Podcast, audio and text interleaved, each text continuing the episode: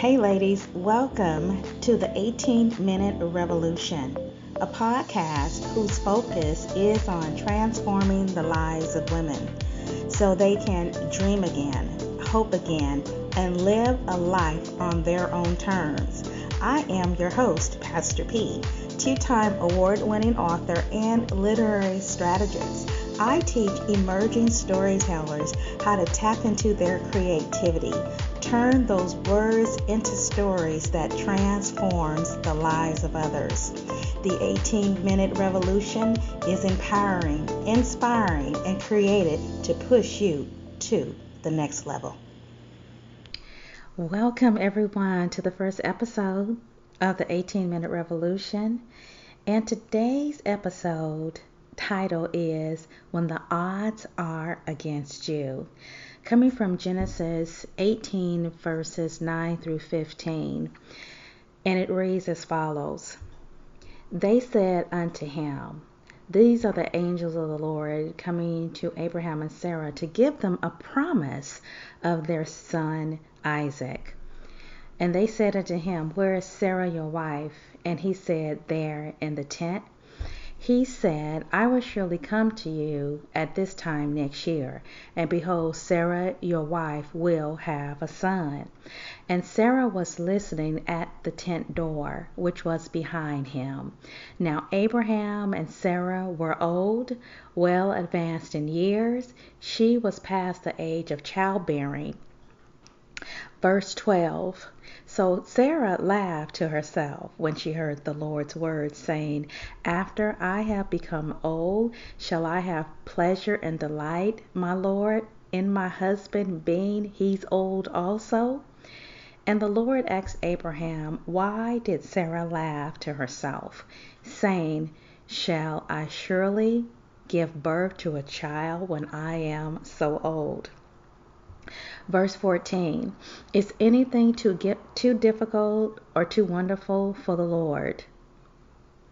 What an incredible story that we have here with Abraham and Sarah.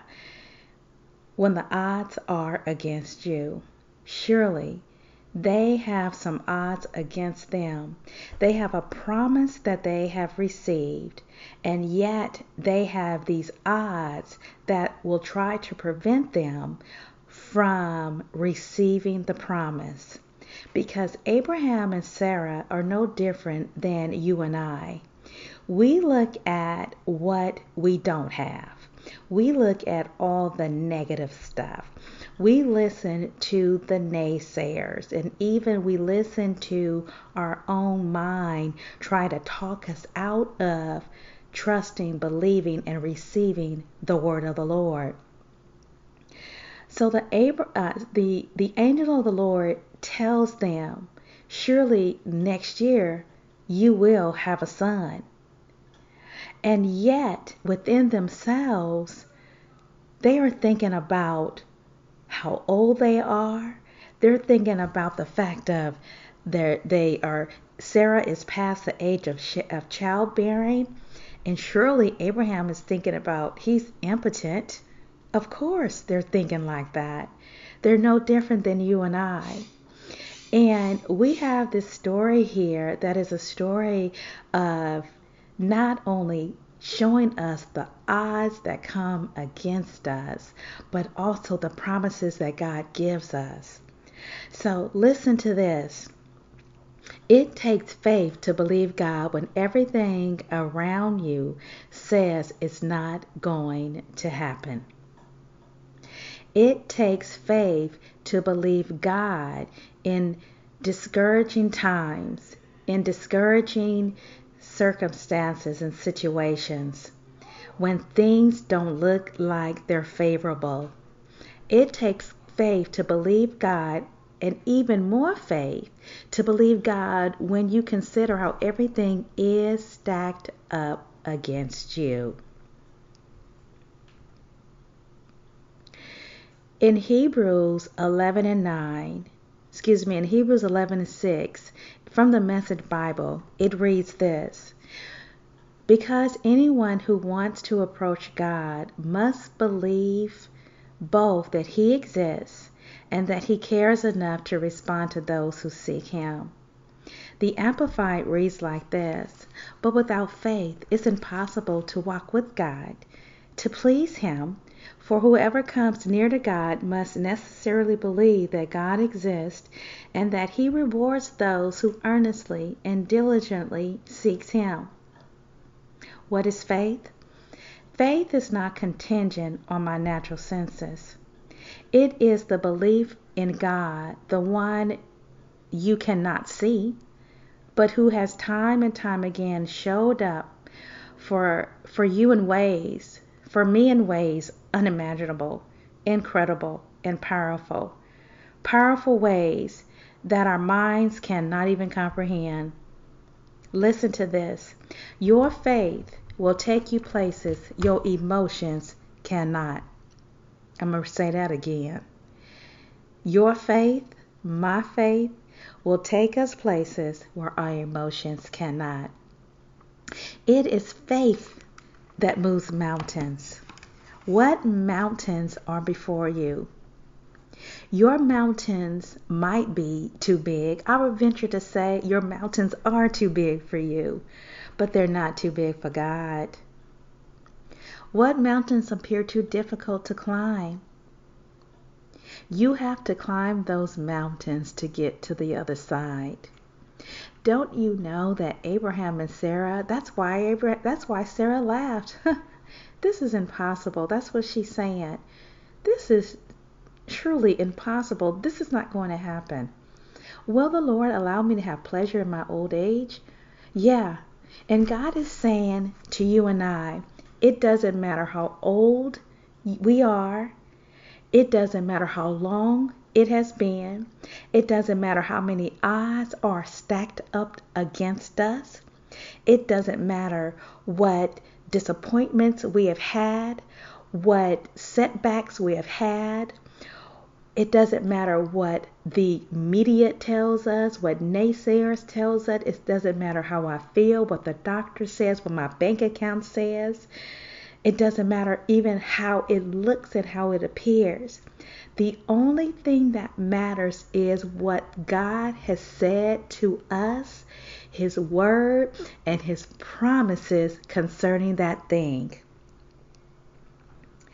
It takes faith to believe God. It takes faith to trust God when the odds are stacked up against us. There is no challenge too big for you that you can't face, no problem too hard for God to solve. Listen to this you will be acquitted in every trial. Why? Because our judge is God. Hallelujah. Our judge is God. Every test will prove to be unsuccessful. Tests come to try our faith.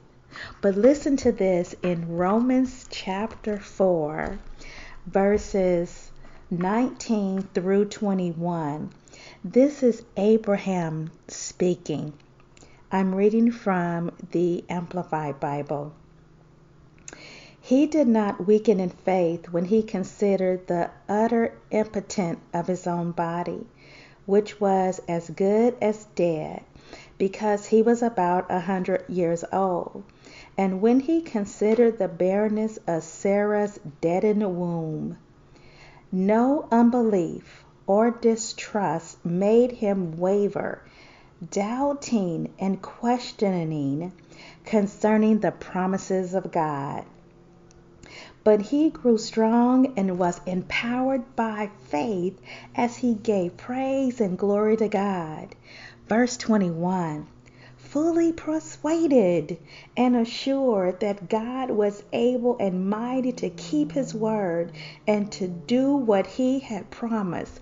Listen, women of God. Even when the odds are stacked up against you, don't you dare waver in your faith. Be fully satisfied and assured that God is able and mighty, mighty to keep his word. The odds are stacked up against us. Yes, we're not going to be blinded to what is in front of us where we are not going to we're going to consider the odds. Yes i consider these odds. This is what abraham is saying. I'm considering the fact that we're both old in age. He considered the impotence of his own body. He considered that uh, that sarah's sarah was barren. He considered all that. But yet he considered the word of God. He considered the promise of God over the odds.